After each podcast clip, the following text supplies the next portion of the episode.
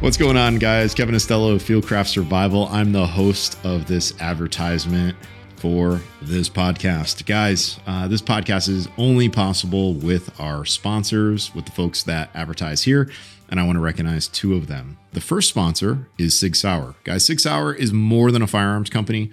Sig Sauer produces a lot of the accessories for those firearms that they do make, including amazing ammunition. I want to talk to you about that ammunition just for a hot second. I'm a ballistics nerd. I've attended the Sig Sauer Academy, precision scope rifle, advanced precision scope rifle, reach for a thousand. When I was living out in Utah and we were using the Kifaru property out there, I mean, I was shooting out to 980 yards on a regular basis. And I'll tell you some of the best ammo that I found to do that Sig Sauer ammunition. Something that you should know about their ammo in ballistics and long range shooting, you got to know what standard deviation is between the rounds. You don't want one round that's going, say, 2,600 feet per second and another round that's going 2,400 feet per second out of the same lot. Well, the SIG ammo has a very, very low standard deviation. That's what I found. We're talking only five feet per second, which is very negligible. So I love the stuff that SIG puts out there. They make great, great ammo, including some really good ammo for their 365. They have a special round that is designed for that pistol and other short micro compact pistols like the 365. So I'm a huge fan of SIG and I'm very thankful for them being, you know, one of the podcast sponsors. And of course, if you are going to train and you're going to carry a pistol, maybe you're going to carry their ammunition, then I would recommend that you guys train at the Sig Sauer Academy. It's up in New Hampshire, and they also have training around the country, but that's their primary location. And the SIG training is awesome. You can do everything from pistol to carbine to shotgun to precision scope rifle. You name it, you can do it there. So, guys, please head over to sigsauer.com, take a look at all the things that they have to offer. Now, there's another company that I want to recommend, and it's what I currently have in my tumbler right here, and that is Hoist. Hoist Hydration. Uh, there is a 10% off discount if you use the code Fieldcraft10. That is F I E L D C R A F T 1 0. Guys, go to the website www.drinkhoist.com. Hoist Hydration is pretty awesome because it has very little sugar. If you spend a lot of time working out, you need to replace your electrolytes. Hoist is a great drink to do that. In addition, Hoist has no artificial colors. So, you know, you go to the store and like you want to get an energy drink, and a lot of people, mainly kids, get attracted by like the bright colors that they see in the refrigerator. Well, you're not going to find that with Hoist, but you are going to find a drink that is going to help you rehydrate. And it's used by a lot of elite athletes. Our instructors here at the company love Hoist when I was out in Utah, we'd get cases of hoist, and every once in a while, I'd be able to steal one or two away from our marketing director who has a whole refrigerator of it. Guys, hoist hydration is awesome stuff.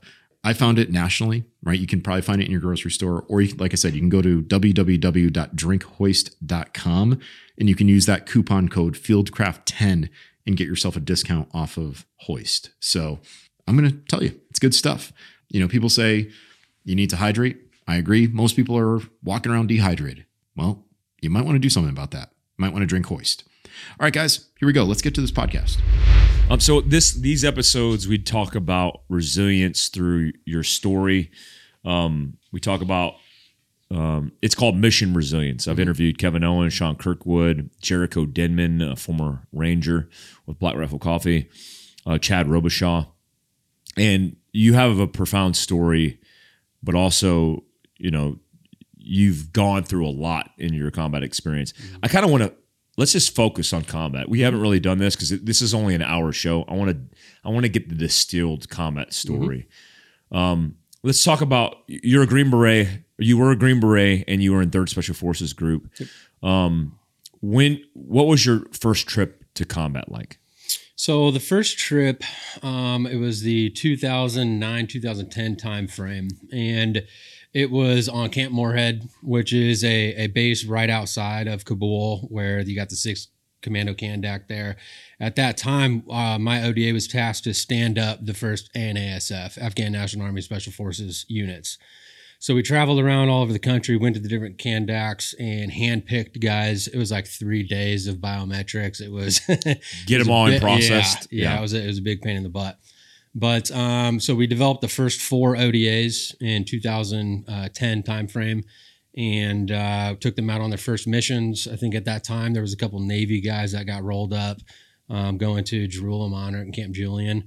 And um, that was the first ever Afghan National Sport, uh, Afghan National Army Special Forces mission was to find those guys. And um, it was a pretty interesting event because I think it was, I call it green on blue, but not green as in a unit identifier and blue as a unit identifier fratricide event was going on. Oh wow. Um, so we are listening to it on the radio at the time, and uh, we're like, okay, these are two U.S. Tier One units that are going at it right now. They don't know it. So um, we ended up figuring it out and uh, relaying to both units, like, hey, you guys are shooting at each other. Your indige are killing each other, and so that was that was pretty hectic. Really? going down? Yeah. Mm-hmm. Absolutely. Okay, so that's chaotic. It's pretty chaotic. Yep. This is 09, 10, Yep. and um, Afghanistan. Yep. Afghanistan at that time period was like it was like a turning point in war. Um, and I I did a rotation there in ten after a rotation there in five, and it was insane. Yep. Well, that, was that was the, the transition into the village stability operations strategy. That's right, VSO. Um, Yep. Yep. And then I think uh, Tell pe- tell people about VSO for people. Yeah, so VSO was originally uh, theorized and put into strategy by a man named uh, James Gant, Major Gant. He was a third Yeah. group uh, Jim Gant. major at the time. Jim Yeah. Gant was a big mentor of mine. good book, Robin Sage. Spartan. Um, yeah, so that was his. I think it was three three one six. I think it was, and they had the the Spartan shield patch and all that. Mm-hmm. And um, he wrote a, a, a manual, a field manual, I guess you can call it, called "One Tribe at a Time." And "One Tribe at a Time," I still got an original copy of it. Was the Ooh. strategy of getting back to the SF roots and actually embedding into these villages and doing the real unconventional warfare mission, which hadn't really been done. We kind of veered in the direct action thing, which is great and fun but it's not the traditional mission that is going to achieve this strategy for special forces, right? Now, his concept was like two year long deployments and like really getting in there because one of the biggest factors in, in why VSO wasn't as effective as it could have been was we're turning over all the time. So you spend six, seven, eight, nine, ten months building rapport with these guys, fighting alongside of them, guys dying and bleeding, and it's like peace.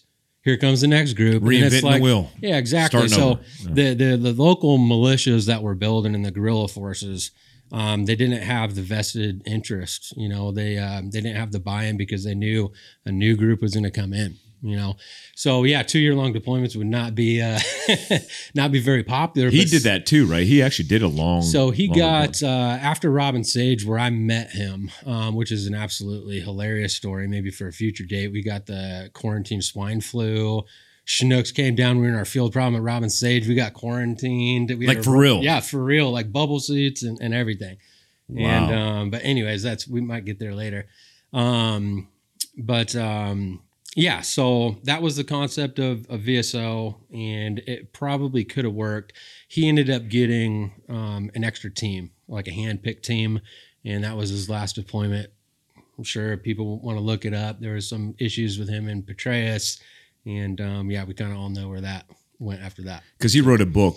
Um, what was it called? Spartan. Um, so I, I don't remember his book, but his girlfriend at the time was a journalist, and Yeah. she wrote a book. I think it was a Lawrence of, of Afghanistan, um, and then Spartan something as well that kind of documented him and uh, his mentor Sitting Bull, which is a warlord up in the Northeast, um, at Regional Command East. American Spartan. American Spartan, that's it Yeah. exactly. Ann Scott Tyson Yep. about major. Yeah, really sad story um, about what happened to him. But yeah, so he he was kind of the first guy to really mentor me, where I was like, man, this is this is like the guy. What you was know? his role in? I mean, in, in mentoring you. What, what- I mean, what was his position? So he was actually on my field team uh, for Robin Sage. Oh, so wow. he was a major at Sage, running a field team.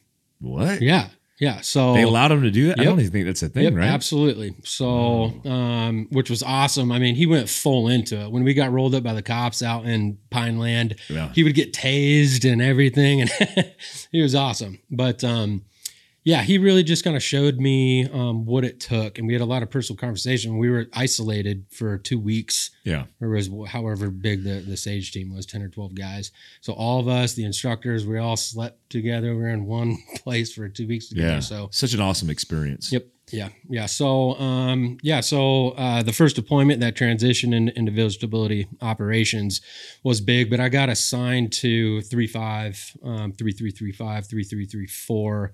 Oh, matter of fact, it was three three three six um, at the time because when you have, especially at Morehead, you- you've obviously got the the national mission with Six Kandak, but then you've got the ANASF mission, and then a bunch of other uh, contingent units doing some stuff. So uh, a lot of ODAs back then, you'd have like ten guys. you Yeah. know, so it's not a full ODA.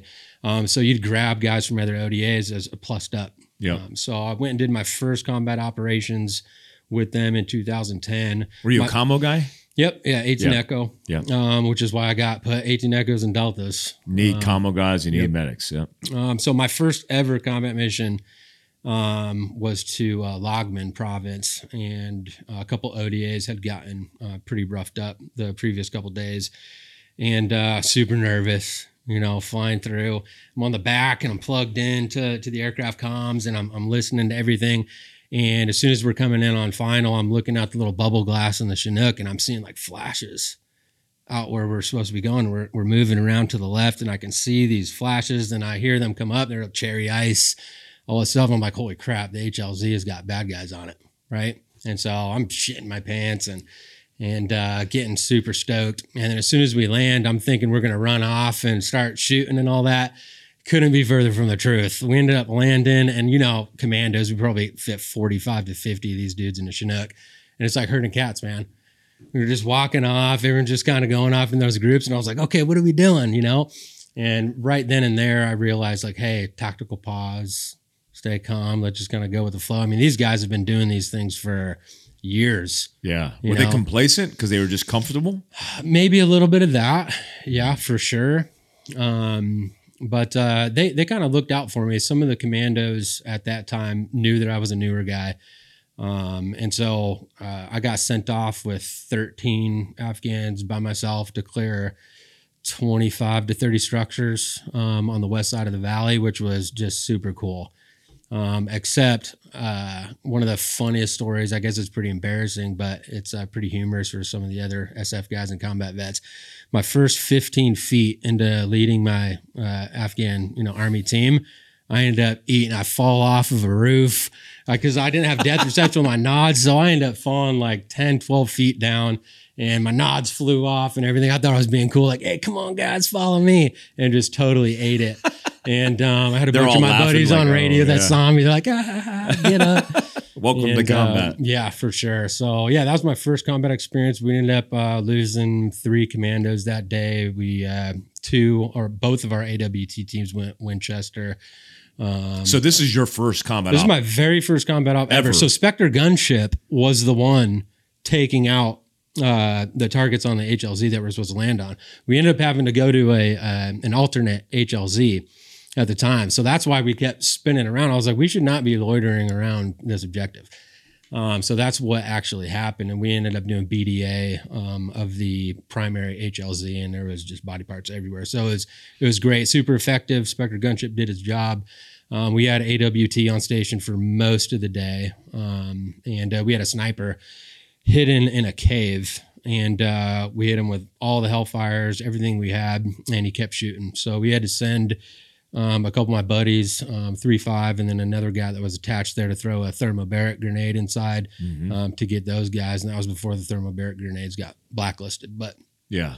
um, yeah, super awesome trip. Basically, our whole task was to develop NASF, train them, and then send them out to their ODAs. So um, I'd get them all on a on a bird, send them out to their ODAs, introduce them to them, take them out on their first operations, go back and start the next Q course.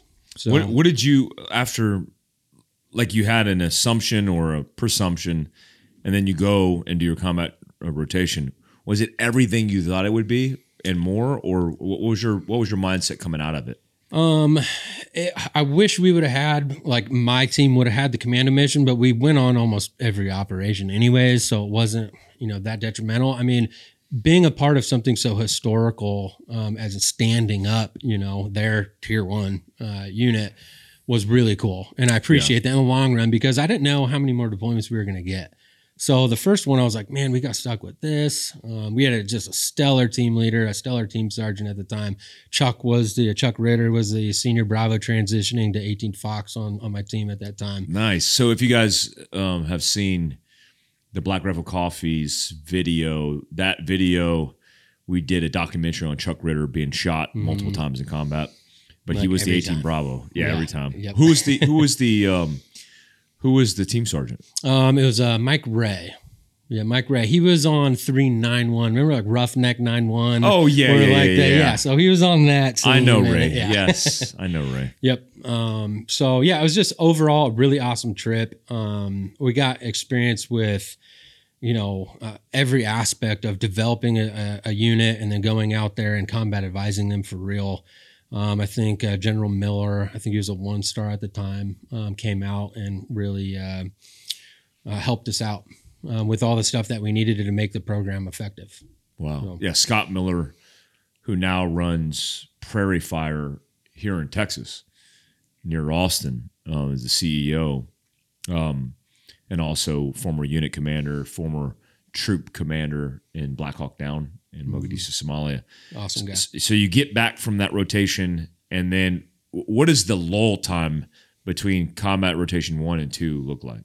Uh, almost nothing. So I think it was probably six months, seven months. Wow. Um, Not much that- time. Yeah, yeah. So you got your your two weeks of leave after you get back, go to schools, come back. You got your green cycle or whatever it is, red cycle, um, and then you're right back at it. So you go and leave again, and then the 2011 trip was was the heavy one, the big one. So at that time, when you're when you're identifying where you're going to insert um, village stability platforms, a village stability platform is a, a base, I guess you could say, or a camp that occupies a kalat. A kalat is a mud structure that the Afghans live in. Um, and so what I think they were doing is on the software, you can see where each significant activity is or a tick, troops in combat. So you can do a heat map. You can see all the different combat, and then you'll have these areas that there's like nothing. You're like, oh, well, let's send an ODA in right there, right? Well, you know, you don't shit where you sleep. So that's typically where all the fighters were living. And so it took us Interesting. every bit of the entire deployment to get maybe one kilometer of white space. So you so that's interesting. So um, you know, for people who don't know what we're talking about, like the data analysis and pre-deployment includes um, getting snapshots of data, uh, operational preparation of the environment, getting an understanding what's taking place, and they put you in the void where there was no significant activities because they're like, you need to get there, Yeah. which happened to be where the bad guys are. Yeah. Yeah, and, and matter of fact, so this was only a couple K away from Tangi Valley, and Yeah. so what we what we ended up finding out is the valley that kind of forked off. There's five fingers that went off. It's called the Ankai Valley. This is in Syedabad, um, Wardak province. Um, so right across Highway One from Logar, um, where it is uh, pretty hot. And most of the fighting cells that were going into Tangi Valley to disrupt um, coalition force operations were living in our valley. And um, these were guys that were highly trained. Um, they knew they would close with, they'd maneuver on you. Um, they were extremely effective. Tons of foreign fighters, um, IMU specifically, which is the um, Islamic militia of Uzbekistan, I think.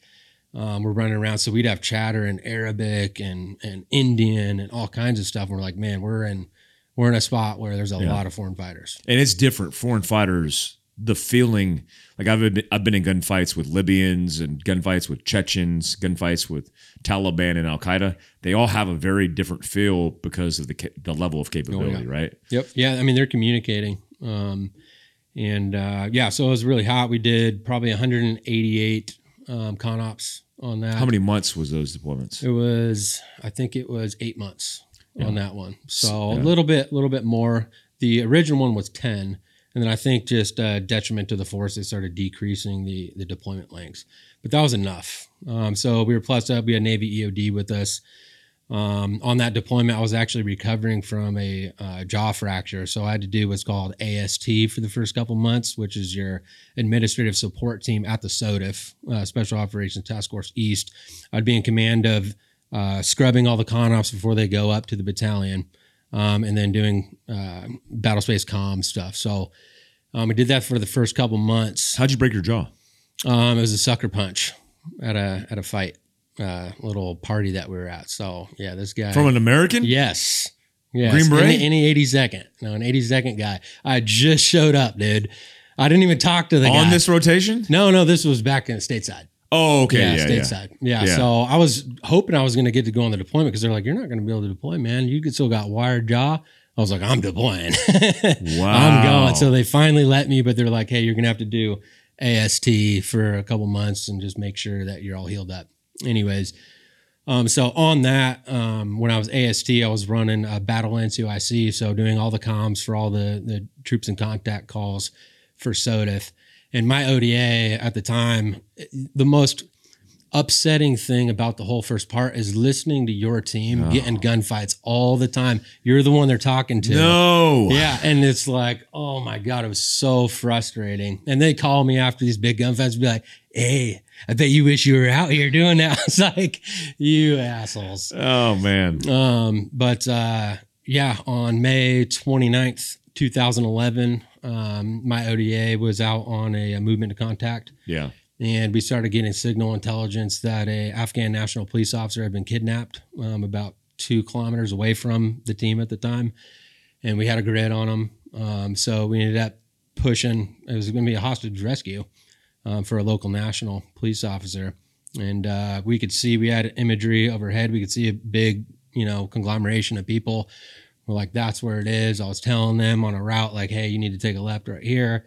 And then all of a You're sudden, committing, you're, com, you're, co- you're talking to your Afghan partners. No, I'm talking to my team sergeant and team leader Got on, it. on SATCOM. oh, got it. Got it. Yeah, so I mean, this was like a Frago. Because you're battle, battle tracking it? Yep. Yeah. Okay, so we're it. battle tracking, and then we said, "Hey, Frago, you guys are gonna stop this mission. You're gonna go try and rescue this Afghan national police officer, or at least get surveillance on it or something. Um, get some eyes on it." And uh, on the way, I hear uh, my team sergeant Chris Hall, which is just an amazing individual, um, come across the radio with catastrophic kill, catastrophic kill, um, IED, and. Uh, So he said that on the radio? Yep. Yeah, that was his first troops in contact, and you can just hear everything going haywire. And he said truck one's been hit with an IED. It's a close ambush, and just all all hell broke loose at that point. And um, obviously, everyone shuts up in, in the SOTIF, and, and everyone starts spinning up. And at that time, um, we didn't have many assets that could come QRF.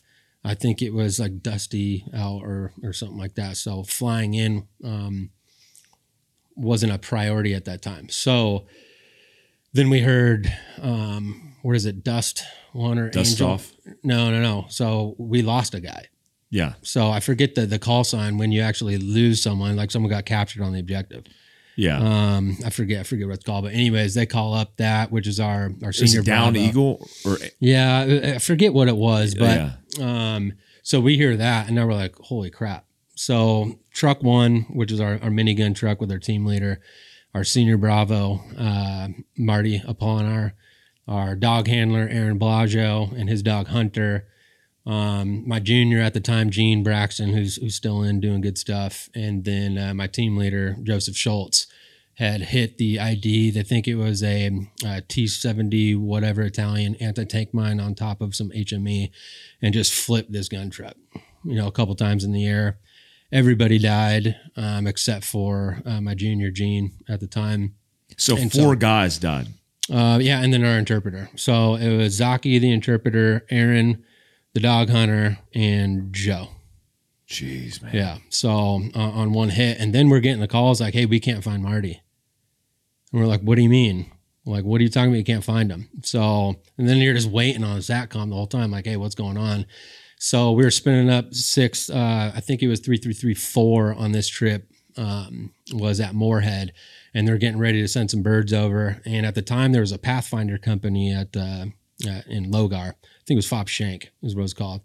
So we opted. They're quicker. They're going to get there um, like 25 minutes earlier. So we had the Pathfinder team come in and to help find him, and they, they found him. He actually was trapped in the vehicle, um, but it was completely engulfed in flames. So they didn't they couldn't go in to see if he was in there.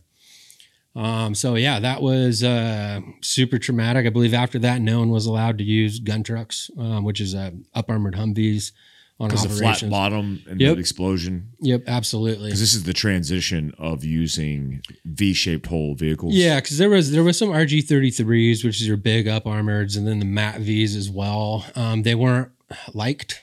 Um, the field Yeah. of view was bad. You couldn't really go off road. Seventh group rolled rolled in the ditch. Remember hearing about that? So that was one of my that was one of my Q course instructors, uh, Simmons. I think Yeah. it was. Um, yeah. So I was I would think I was in one of the last phases of the Q course when I Joe Cerna was one of the only guys that survived that, and his junior gave him Yep. that air breathing hole. Yeah. He said he'll go find another one, and he never did. terrible absolutely terrible um so yeah um that happened obviously they were talking about disbanding the team um we why, why? Why is that? Just loss of force you Yeah. know that we didn't have many people that we could pull to backfill it. Because at this time we're doing split team ops right? So you, you got to have at least six Six you know guys, um, to go out there. So um, we begged and begged and we said hey don't do this. Like we can find guys to backfill. We'll take some 19th group soccer medics and you know all this other stuff. Um, they said yeah you guys can go ahead and stay out there. We said we need two weeks to make this right. They said you got two weeks to make this right and um, yeah, it was uh, it was fun for the rest of the trip. So it was pretty much gloves off. Um, at that time, we got all the assets we needed. We did full um, multi Kandak pushes through the valley. I mean, we made them we made them pay. The what date was that? Uh, May 29th, 2011. Um, twenty three April two thousand eleven. My buddy Ben Bittner was killed. Do you were you there when Mm-hmm. Yep. that happened? Were you in the talk when that happened? Um, most likely. So he was the one. Um, so my son's named after Ben Bittner, but me and Ben were in Charlie Company 366 together. And um, Ben was a team sergeant. And I I was told that the son of commander saw dudes digging in. And when they were digging in an IED, he had the authorization to kill him, but he didn't. Yeah. And then he told Ben's team to go, and they went there. And Ben, being a team sergeant and being a good leader, led his men into the area, and then he slept on a pressure plate, and then it, it it he got blown through the air. They got him on a helicopter. He was still alive, and then he died on the helicopter on the way back. Yeah. Yeah. I mean, that, that whole deployment and then really almost everyone after that, as far as the ground force commander doesn't have drop authority, right? It's soda level. And I think even then it was above soda Oh, because really? I think that bus got hit. Civilian, yeah. There was yeah. something they were super reluctant to um, drop anything. And uh, I think that the soda commander at the time was Bob Wilson. Um, and he ended up letting us go as kinetic as we wanted to within reason, obviously. Um, but yeah, as far as dropping bombs, there wasn't much going on then, which is just terrible. We lost a lot of guys, though. I imagine their Yeah. group did Yeah. as a whole that trip. Yeah, absolutely. Um, so yeah, we get rolled up. They're like, "Hey, you're done doing ASD. You're going out to the operation." I'm like, "Finally!" And this whole two weeks of you know mourning period where you go back to Bagram and do the memorial ceremony and all that, we were just setting up target packages the whole time, staying up, you know, through the night, just scouring through everything that we had to line up con ops because it's like, hey, as soon as there we get the go, the green light, like we're gonna hit target after target after target. Was the team sergeant killed in that? Uh, no, no, he was in rear truck at the time. Who was his team sergeant? Uh, Chris Cahill was our team sergeant. Okay. And then you guys, so you guys get, um, you get kind of reestablished, get a foothold, Mm-hmm. and then, um, Well, the first the first mission afterwards, we were going deep into their area. We're going to show them like, hey, you don't control this valley, we do. So we had uh, some really good intel. We had developed some pretty good sources uh, in our valley at the time that were giving us some good information, and we knew like, hey, there's an IED right here. So we had an infantry uplift unit um, at the time. I think it was 10th Mountain 4th Battalion that had the Goldies and mine detectors. They're uh, ahead of me. I was a lead truck, obviously an RG33, and we're going up over this little hill, and we're like, "Hey, the ID is supposed to be right here. We're going to hold off. You guys just hit it with the the sweepers." And they're like, "Good to go. Come on in." Boom. So within an hour of my first mission, I get blown up. so Right. you're, so they bypassed that IED. So uh, we don't know what happened. Either it was a command wire it? pressure plate, or Yeah. it was a pressure plate. Sorry, initiated. Um, but they must have missed it with the goldies, the sweepers, or something. I So your. RG33 V Yep. hole this time Yep. hit it. So luckily, it was a partial low order. Not everything went off, um, but it took off the entire front end of the RG33. Um, took us for a good ride. At the time, we had um, an agency human terrain technician with us um, to figure out the human landscape of the valley. And then um, a Navy 35 series Intel guy and a few other guys that were in the back of my truck. And uh, Were you right where you're TC? I was driving. Oh, Yeah. So the the team leader was in there. I was like, "Hey, sir, why don't you get out and walk around this way and make sure these guys are, are doing everything right?" And he was outside the vehicle when it happened. Everybody was.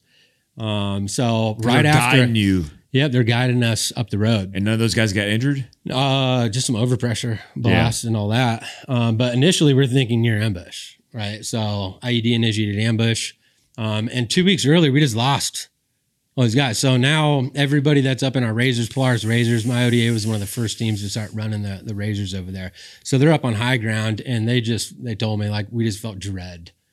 You know, it's like the next mission we hit another one, and maybe we lost a whole bunch of people in this RG thirty three. Like, what are we gonna do? Do you remember the blast? Oh yeah, I got knocked out for probably 16, 17 seconds or so. But Oh. I remember seeing the front end come up, right? And then like all the dust, everything on the steering wheel, all my wrappers and spit bottles were like up in my face. And then when we came down, there was no front end. So it was a further drop. And then I hit my head on the uh, steering wheel and it knocked me unconscious for a little bit. And um, Did you have your helmet on? Yep, helmet on and everything. I mean, dude, I was I, I was going over rattle. potential IED, so I was like, let me cinch up here. So I was super tight. Um, everybody was buckled up, and um, yeah, but we lost power, and then we couldn't get out of the door. We had to run outside to use the locks, the uh, the red locks, and we're like, now we're gonna get PKM'd on us. So it's like, who's going out there to open the doors? You know. Um, but yeah, so that was the first mission after that, and then it was just absolutely, you know, everything you would expect when you think of like a really heavy combat deployment. Like that's what it was. I mean, our Navy EOD guys um, got shot in the in the head and the helmets. Um, I think we were getting in well out of 188 con ops. Um, I believe it's probably like 80 or 90 gunfights out of it. So, How many bad guys did you guys kill? um, we think probably like 80 to 90, um, but it could have been way more than that. Of course, Um, yeah. Can't do BDA on a lot of stuff. Yeah, I think the last numbers that we did was typically a SOTIF rotation. Um, I don't, the data is from third group, but other ODAs are, are just as kinetic um, in some forms or fashions. But it's about 1,250 enemy KIA per SF deployment, um, which is pretty good. It's a pretty Yeah. good number. Good odds. Yeah. Good stats. Yeah, absolutely. Hey, what's going on, guys? Ketone IQ. Yeah, this is a mid roll break. We're talking about Ketone IQ, a product I've been using for years now. It's made by HVMN, and it's a product that I've been using because I do have traumatic brain injury. I also have a little bit of fogginess, but it could benefit everybody because it gives you the same clarity you would get when you're in ketosis. That ketone ester puts you in that ketosis state of mental clarity, and it's like caffeine without the jitters. I love it. So if you're interested in Ketone IQ, um, go ahead and go to HVMN. That's HotelVictorMN.com. That's Hotel Victor Mike November, HVMN.com, and use Fieldcraft, one word, to save 15%. Again, go to HVMN.com and save 15% off with the code Fieldcraft. Now back to the podcast. So, walk me through like you you as a at this time combat veteran, you you lose all those guys, four guys, and then you go back out in the op. Did you feel like you said you had you were scared shitless on your first operation, first combat trip the year prior? Did you still feel that fear? Afterwards? No, so uh, I don't. I guess scared shitless wouldn't be a, a good description, but you know how it is, where it's like you're really nervous, like Yeah. you're amped. You're Yeah. like, hey, I don't know what's going to happen. It was more of that feeling. Yeah. Um, on these operations, it, I mean, every time we left the wire was a gunfight, so it was like, you know, it's going to happen. So you're kind of past that part, and then you're just in flow state, right? So after a while, it's like, hey, you know what to do. Um, once you're operating with the same group of guys and and getting in similar um, contacts, like you don't even need to use the radio sometimes. Like you kind of know what everyone's doing. So um, you'd be a little bit nervous. There was one mission in particular, but I can't where I actually felt dread. you know. And Yeah. it was it was a few months later. One of our RG33s was down. We had to go out and get the the split team back. So we're like, hey, we're gonna get in the gun trucks again, right? And I was like, no. So we're like, that's all we got. And I was like, okay, well, I'm gonna get back with the minigun, and um, I felt dread, you know, where it's like, this is it. Yep. You You, knew. But you know, it's But like was that accepting? Were you like, okay? well, yeah. I mean, just- it's not like I'm gonna not go. Yeah. you know what I mean. So you just kind of suck it up. But there was nothing. I can't think of. There was nothing that was like made me feel that dread all of a sudden. It was like uh, I'm not exactly sure why I felt it, but A then feeling? after, yeah, it was just a feeling like, hey, this is the day.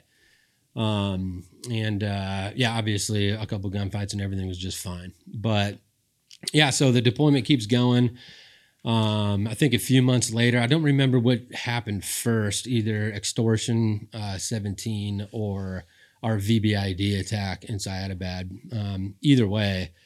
So the night of extortion, so we're doing split team ops and um, we're coming back. I think it's probably like one or two at night. And then we get a call on our Roshan phone, um, which is super odd. Um, and it's a full motion video analyst at the time. They're like, hey, you guys are about to get a call. Just monitor Iridium, get back there. And we're like, okay. So we run over into our TOC and they're like, hey, MH just went down in Tangi Valley. We're like, what unit? You know, like who was it? Task force, whatever. And we ended up finding out who it was, and we're like, oh fuck. So we ended up getting a call um, from our soda of like, hey, can you guys get over there QRF? And we're like, dude, there's six of us. Like we just got back from a week long operation. Like unfortunately, we haven't even cleaned our guns or refit at all. So um, I think uh, whoever the QRF was, what ended up happening, they picked all um, all up the the KIA, the American KIA, and put them in the vehicles and drove them to our COP in Syedabad so they can get picked up by the Chinooks because we're the closest American base to to where that happened.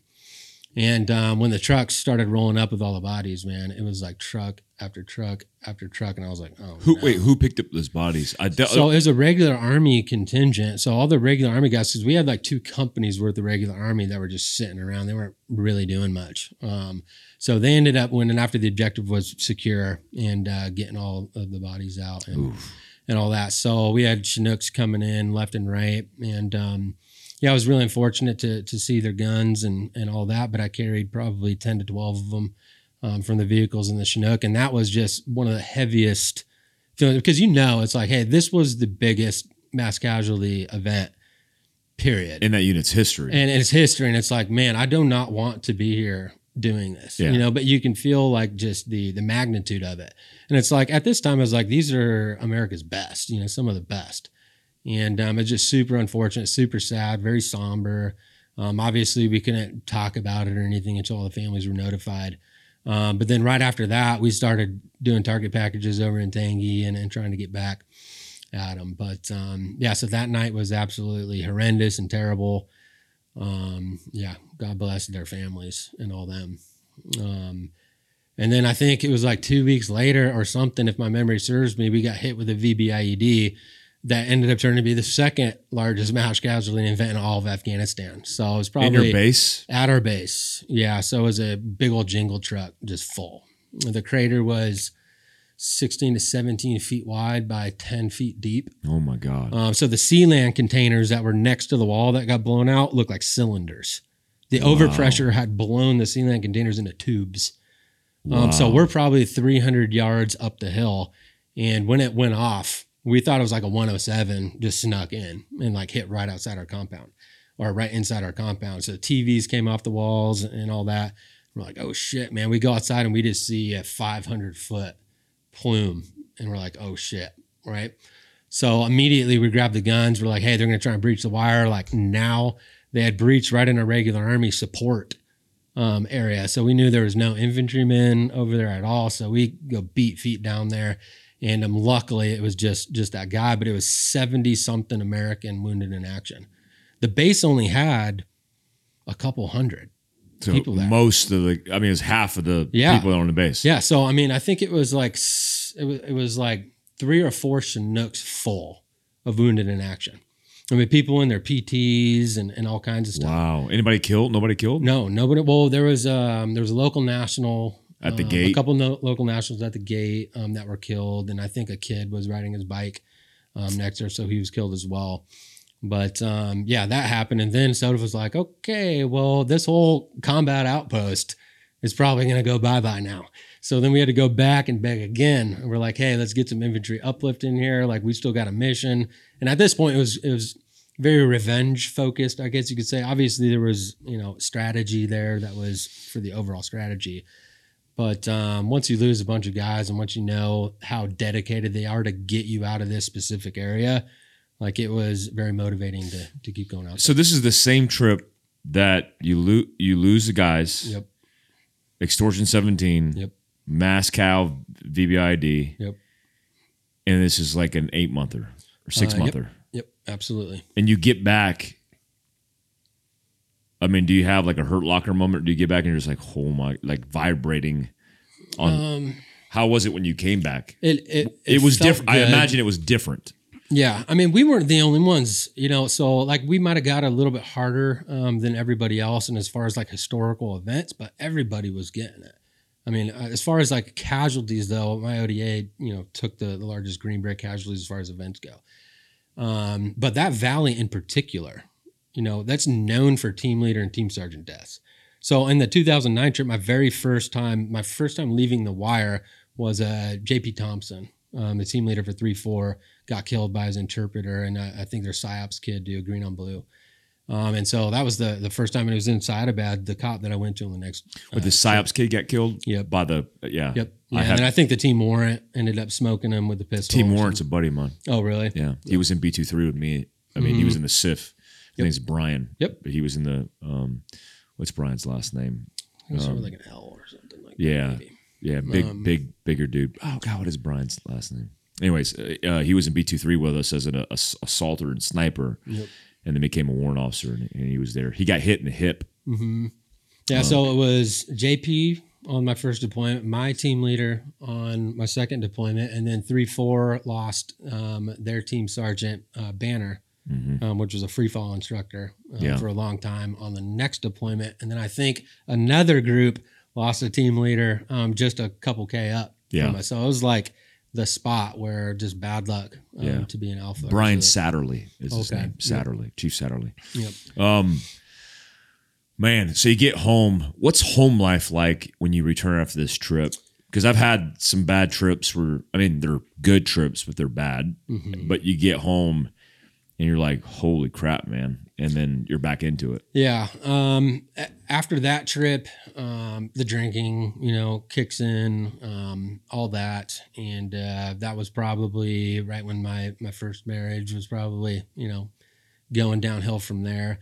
But um, Did you see that frequency of marriages and relationships and, and kind of like things falling apart for team guys after trips like that?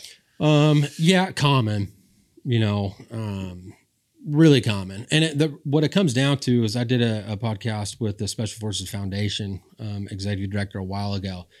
And w- what it is, is you don't want to turn off, you know what I mean? Especially when your op tempo or your um, dwell time is so minuscule. Like you don't want to come back home and decompress. Like you need to stay on because you're going to go right back over there Yeah. you know so it was you're not getting those adrenaline rushes you know like you were over in deployment because it's huge periods of just lull right and boredom.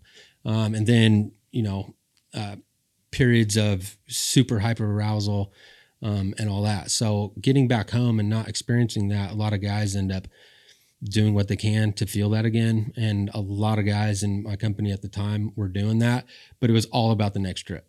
That was it Yeah. that was the main focus because we were going back into their six, seven months. The playbook, getting Yep. the playbook. Yeah, getting into all the schools, uh, especially kinetic related schools, because we had the the intelligence side stuff already plussed up in a lot of the ODAs. As far as sniper school, SFARTAETC, Cephalic, APM, JTAC. JTAC specifically, um, all that was a, a huge emphasis for us. So everybody was gone for like the entire dwell time at schools. Yeah. Yep. And then, um, yeah, my third deployment. Um, matter of fact, I ended up getting a DUI after my second deployment. Got put up at HSC, and so I did my third deployment with uh, SODIF again, um, running all the FLETAC operations. FLETAC is see if I can get it right. The Forward Logistical Element Tactical Assault Convoy. it's a mouthful. But anyway, so what happens is we had 16 to 20 ODAs dispersed across the country. At SODF, we're in charge of resupplying all of them.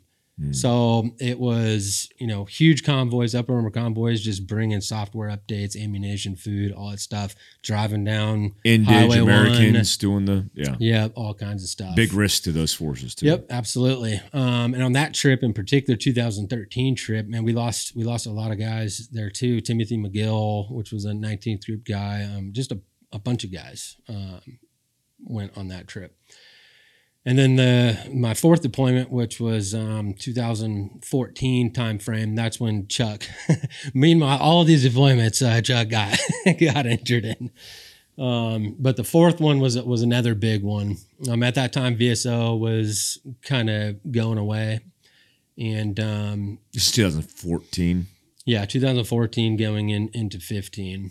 Um, Kunduz um, was basically overran at this point. I think uh, the unit was done with operations at this time, so we ended up taking their camp that was based out of uh, Shank. It's called Camp Dalkey, and so we took that whole camp over, and they just handed us all our target packages, and we're like, "Here you go." Good luck. And at the time, uh, my company sergeant major, um, Dan Jenkins, had just come over from the unit, and uh, I did the first trip in that camp. oh yeah, I set it. I helped set it. set yeah, it the team rooms were great. Yeah, It was they're great. yeah, yeah, Yeah. really cool stuff. So, and I think they had a little movie theater with like stadium seating with couches. Yeah. So, no, it was really cool. Um, on that trip, it was just super kinetic. All raids, halves, mainly halves. We did a few gaffs. Mazar Sharif over the uh, hillside, Kunduz. Yeah, well, I mean, so we were still hitting Wardak, Logar, Hmm. um, all the way in the east, but in particular, a a unit, an ANA unit, had gotten rolled up, and it was like a huge convoy. I think it was like 15, 50 caliber machine guns, all their trucks, all their ammo was missing. You know, and then so Kunduz was basically being overrun, so they moved everybody. I mean, so eighth Kandak, sixth Kandak, seventh, from all over RC East and South went up to Kunduz for this Yeah. operation, and we were running out of uh, a little airfield somewhere. It was just all mud huts, and um, that's the time period on those operations where Chuck got shot in the hand coming off the MI uh, 17. And um, yeah, on that trip, we ended up hitting a village called Golbach Village. And the intel guys came in, and Dan Jenkins had said, Hey, you know, the unit has hit this specific village multiple times in the, in the last few years. So you guys really need to watch out. And um, at this time, we had a few new new guys on the team, and um, I could tell that they didn't really understand the gravity of the situation. And um, so I was just trying to get them mentally right for this. Um, there shouldn't be any civilians in there. The place had been overrun a few times by the Taliban, so we knew we were going to go into something really hot. And uh, we go in. I forget uh, what time it was, but nightfall, obviously. And as soon as we get off the helicopter, um, our uh, PJ at the time ran up to the left and he starts engaging immediately. And we're like, What are you shooting at, dude? What are you shooting at? And he's like, I see a guy squirting over there with a gun. I look over and I'm looking at the walls and I see night vision goggle reflections looking back at us. And I'm like, oh shit, they got night vision. And I call it up on the radio. I was like, I see night vision, I see night vision. And then everything starts opening up. Helicopters take off. And until you're really getting shot at, you don't understand how you do not want to have double stack magazines on your chest.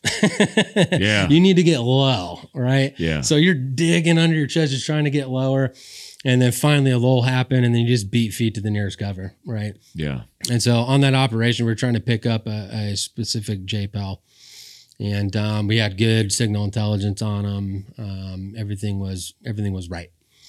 And so we knew certain target houses at the time. So it was a, three different HLZs with Chinooks and you know a few different assault elements and support by fire and all that. The problem was the the imagery that we had at the time didn't show improvements to the I don't even call it a road system. What do you call it? The winding, you know, uh, roads with all the walls on it. So it was a maze. Yeah. Um, so as soon as all that fire happens, we get up to our first structure and we finally get oriented, look at the, the ground reference guide or the grid reference guide, and we're like, okay, I'm at building, whatever. Um, at that time, as we're making our way through the village, we hear American down, American down, Charlie one is hit. So that was uh, Michael Cathcart. and um, he ended up going straight into um, target building one, which was the most likely position of the signal intelligence, and um, ended up getting one shot in the armpit. Um, obviously, What was his position? uh, uh, senior Charlie, engineer. Yeah. Um, and so he ends up getting shot. And at this time, we're like, "Hey, what building are you in?" So I'm looking at my, you know, my little map with all the buildings on there. Like, "Hey, how can we get here?" And I just see winding roads, and I'm the closest, you know, element to get over there. So I had an army EOD guy with me, and I was like, "Listen, I want you to pack and build like four spider charges, like wall charges. I'll carry some, you carry some." And so we had a spider charge. We're like, "Hey, we're just gonna blow through these walls to like get all the way through." Um, but we ended up, I made the determination like, hey, let's not give away our position right now. Anyways, we get over there, and uh, unfortunately, um, Mike was, we didn't know he was EKA until unfortunately um, when we got back. But um, at that time, so we're trying to find our way to Mike. We end up getting to him. And so now we're like, hey, we got to get to an HLZ to get him out of here. We ended up needing to use um, AWT, whoever on station, to sparkle our route all the way through. So, on some of these aircraft, they've got an IR illuminator on the bottom that can point out targets on the ground. So we use that to guide us through the, the little roads to get out. And That was um, a fixed wing aircraft. no, I think it, I think it was rotary. Rotary, yeah. Um, it might have been fixed wing, but Like it seemed a little too. Yeah, it was really bright. So Yeah. it's sometimes when they're up at high altitude, you can kind of see it. This one was like a laser beam. Yeah. So I'm pretty sure it was um, Apaches or something. What was the status of Mike as you recovered him? Was he still alive? So I didn't even inquire about that until after. Apparently, the PJ got to him. We had one of our medics get to him, and there was no pulse the whole time. So um, he was out, but we didn't it. know. Yeah, they didn't announce it. Um, and then um, yeah, so it was me, two ANASF guys, and some Afghans trying to clear a route back to the village. Um, initially, With Mike in tow. yeah, with Mike in tow, but way back. So he was with the big old group. We're supposed to maintain a, a corridor in order to get him out. Yeah. Um, before that happened, actually, um, before Mike went down, um, as soon as I saw the nods and went up to the wall, the first wall that I go up to, I can hear like some chatter like behind the wall. I'm like, oh my God, these guys are like right here. So I, I don't know for the people that are watching. So I have my SCAR Heavy on me, but I had it in like a retained position under my armpit and I'm kind of peeking over the wall, but my barrel is stuck into the wall. So as soon as I see these guys, I see two fighters in full camis, AK 47s, everything. And they're probably nine feet down. So it's like tiered. I can look down in the air.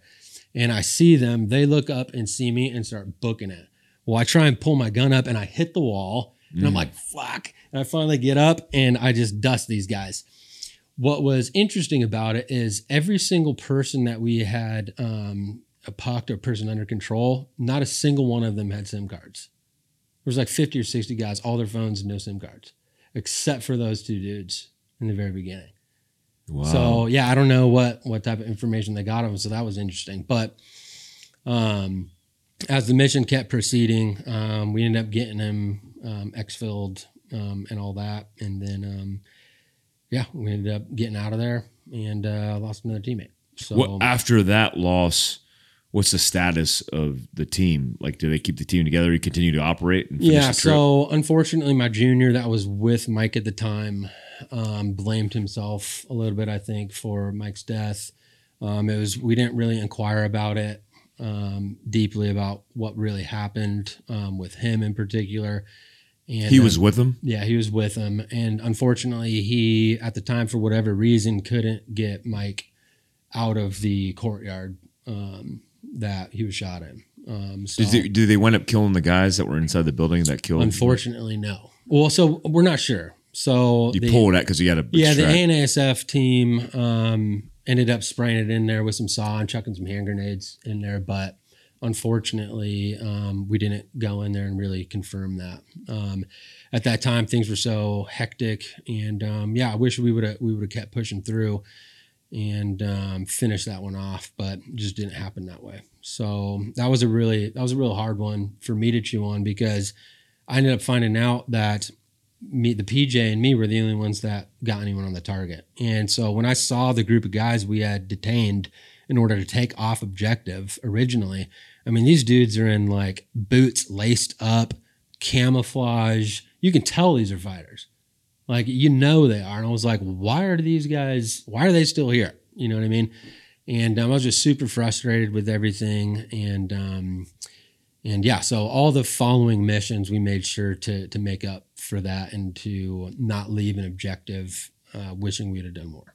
Well, there's a perpetual cycle of, and I've we've experienced I experienced this in B 23 and Bravo Company, where we lose some guys. I mean, I think every trip I deploy with B 23 we lost a guy in our company, and Justin Monski, Tongue to Win, like oh, just it was like perpetual, and then it was this cycle of lose a guy, kill them all, vengeance. Like it was just this this meanest of time cycle. Yeah. Um, how does that affect you when you come back and the show is over? Um, that's a tough one for me. I think by the fourth deployment, and um, obviously the, the stuff that happened after with my medical retirement, I was kind of done. If if that makes sense, like Yeah. I had gotten everything that I'd ever wanted, and especially at this time on my after uh, my third deployment, I'd switched teams. So and initially I was in Charlie Company ODA three three three three, and then after the 2013 trip, I went over to Alpha Company 3314, one of the free fall teams. And so the dynamic was different. I know a lot of guys say nothing's like your first team. For me, it was kind of like that. I mean, obviously the guys on, on 1 4, I love them to this day. Um, they're awesome. But everything that I wanted out of the military and, and special operations in particular, I felt like I had gotten it and I had achieved it. And especially at that time, the ROEs were getting so strict. It was now in Resolute Support Mission, I think, or whatever, Freedom Sentinel, whatever they wanted to call it. And I knew that the game was kind of over. And so we had heard that Africa was coming up. And so I kind of mentally checked out as far as, uh, not mentally checked out, but I wasn't as like on it as usual. And so I kind of veered off into an instructor role and mentoring role for a lot of these newer guys coming in. And uh, right after that trip, I got the SFARTAETC slot, went through SFARTAETC, and then um, had the the injury at Womack Army Medical Center that, medically retired me. And at that point, I knew like, hey, I, you got to reinvent yourself. You know, because all these guys, I, I had a lot of buddies that committed suicide, unfortunately. Third Uh, group guys? Oh yeah. How Yeah. many third group guys you have that you lost? Uh, I lost can a whole pro- I can think probably like four or five. Same. One of the big Yeah. ones for me was Timmy Hankins. Um, Mm-hmm. Tim Hankins was just a one of the most awesome guys ever. You never would have expected that he had you know some real depression because he was the life of the party, super funny, um, and that ended up happening and a few stuff. But then when you go back to the team rooms. Like you don't recognize anybody, you know what I mean? They're they're bringing in a whole bunch of new guys constantly all the older guys that were my mentors that were eight, nine, ten deployments, they were leaving or going up to get their uh, E8, Sergeant Major, E9 stuff. Sorry, and um, the the whole atmosphere of Third Battalion in particular was just way different than uh, when I started, and I just kind of realized that, and I was like. Let me try and uh, transition out of this and figure out what I want to do after the military, and that was um, that was a big part. And I'm kind of still figuring it out. So when you left the military, you know, we're skipping over some stuff. What did you think you were going to do post military experience? Like what what was in your head like you're starting over, a new life. Yeah. So my whole career was the typical thing you do after I'm going to go contract, right? So I was like, hey, that's just the natural progression. Um, I dedicated my life to you know the warrior game, and I was like, that that's what's going to happen. But unfortunately, after the uh, medical malpractice that injured me, I was like, well, that's out now. No, I can't go be operational with missing a bicep um, and all that. So then I was like, oh crap, you know, like what do I do? I was like 18 Echo, and I was uh, it was a drone, a kamikaze drone called Switchblade. Yeah. Um, so I ended up getting certified to fly that. Thought it was awesome. Um, used my GI Bill and did my undergrad, and I majored in like everything. Yeah. Yeah. Um, and then finally figured out what it what it was a geographic information science, um, focusing on like remote sensing, lidar, and all that. And I was like, 18 Echo, it's still cool. I get to go outside and do stuff. Like maybe that'll work. Um, had some great ideas, um, but to be honest, what a lot of people don't realize is people don't really give a crap if you were an 18 Echo Special Forces guy with a ton of Combat like they don't really Yeah. care And so I was sending out resumes, wasn't getting, you know, much feedback. And I was like, I still got some GI Bill. When I get a degree that's a little bit more, you know, wide that can be applicable to more industries. And um, after I, I, did my undergrad at University of North Texas, I entered the University of Southern California. Uh, it's like an MBA for veterans. It's called MBV. Um, it's a full blown uh, MBA program that's accelerated. Um, that's where I got my business degree. Um, but the whole time, and this was years of just trying to figure out what I was gonna what I was gonna do. Luckily, um, my wife is absolutely amazing um, and made enough money for me to figure it out. And uh, so we just went to school full time and uh, chewed on a bunch of different industries. And this current one really just fell into my lap. It was it was awesome. So what do you do now for people who Right. So um, I work for GRITR Sports, which is a DBA under Webby Corp. So we're an omni-channel retailer focusing on e-commerce. So we represent a thousand different brands online, and um, I manage the all range operations. So anything that has to do with the actual discharging of firearms, um, events, um, business development, all that. Yeah, you manage the relationship between Fieldcraft and GRITR as well mm-hmm. for all the things that we're doing. Um, if you don't know, in Dallas, Texas, GRITR Sports is where we're at, North Richland Hills. Mm-hmm. Is it Richmond or Richland? Richland. Richland Hills. Mm-hmm. And um, we had options kind of coming into this area to be able to do different things. But the cool thing about GRITR Sports is we have the ability to have an indoor range access. We just did 120 people here in the um, little auditorium area. Mm-hmm. Um, what is GRITR Sports for somebody who's listening to this? So, GRITR Sports, we like to say, is it differentiates itself from other retail spaces because our warehouse operation, our logistic operation for our e-commerce company is co-located with our brick and mortar. So there's a few companies in Europe that are trying this out where if you want to buy something online, sure you can. But you can also come into the store and get those products in, in hand that you're looking at online as well. Um, so, for example, if we have um, an overstock um, or a lot of products that we want to move, we can just take them from a warehouse and put them right out here in our retail um, space and, and, move those products easier. But GRITR focuses on obviously your outdoor and sports. Um, we're trying to, I want to say move away from, but diversify ourselves a little bit more outside of the, the firearm industry. So mm-hmm. we're big into hunting. Um, we help out lots of organizations when it comes down to the hunting and outdoor sports um, things. But GRITR itself, what sets it apart in, in my eyes is its management structure and its business model. So the the owners themselves of, of our parent company and um, and our GM, they really are super responsible with their money. Um, and a lot of companies aren't like that. So we pay cash. Um, we paid down our PPE loan. We paid that back.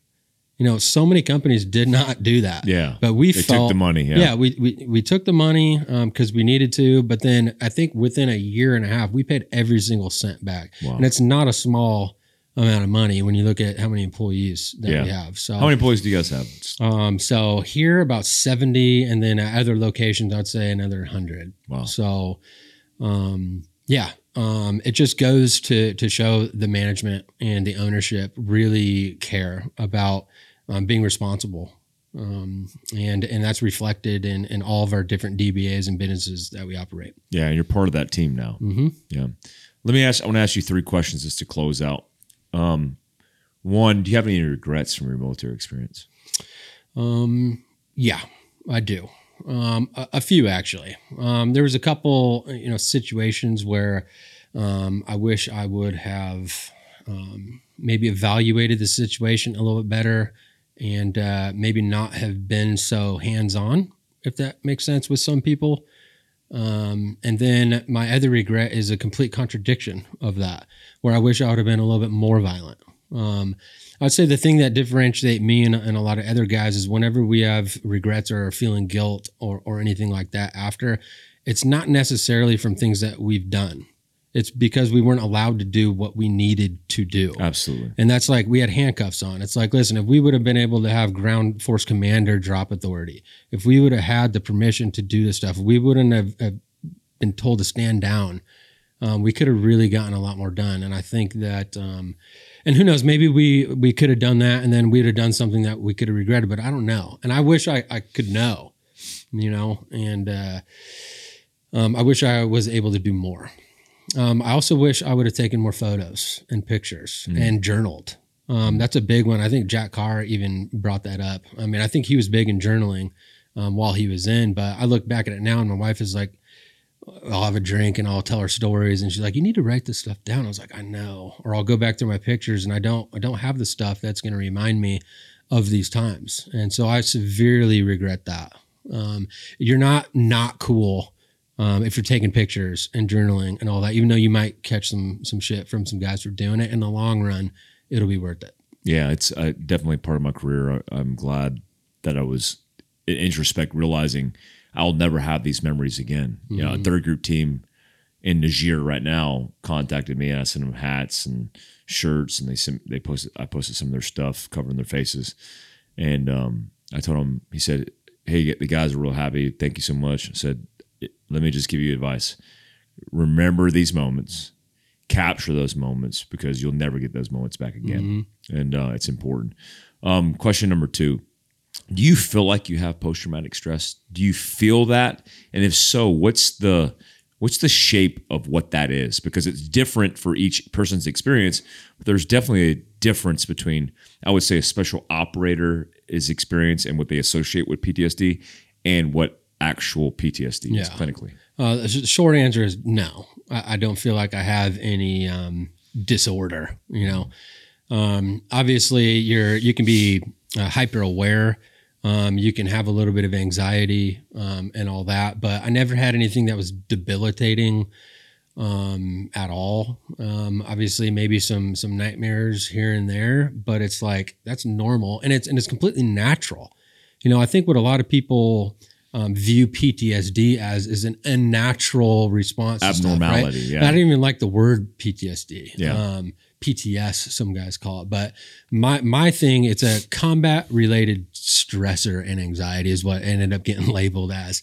Um, and uh, but it was never debilitating or anything of that sort. And I know there there's some guys that absolutely um, just cannot function, but I would say it's pretty f- um, not usual, Yeah. especially in this community. very rare Um, very rare, maybe like one or two guys that I've known that just could not function anymore. Um, and that could be other issues that they're experiencing as well. Um, but as far as like PTSD goes, um, no, I wouldn't say so. I was, I was fine, you know, besides the, the uh, normal stuff that you would experience. Um, and it just took me, it took me a little bit to, to realize that. But when you're in a community of guys that are like-minded and watch out for each other and you talk, the biggest thing is to talk about it, you know, um, you need to desensitize yourself to what is, is giving you these thoughts. So, for example, the only thing that ever kept me up at night, if I th- think about it still to this day, is um, the time that I accidentally blew myself up, and it'll be a story for another time. Um, but I did not expect it at all. Like I was not thinking that anything bad was going to happen. Blew myself up, and then um, still like to this day, if I think about it at night, and it's because I wasn't expecting it.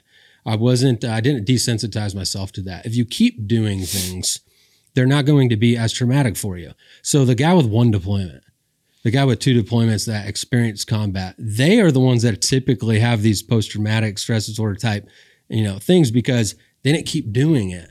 Right. If you keep doing it, then that stressor, you know, you're desensitized to to it. normal yeah You know? Um, new baseline yeah, and so my my suggestion to other guys like infantry kids that I talk to, they're saying, "Hey, you know, hey Sergeant, I, I've got some problems," and I was like, "You need to go back.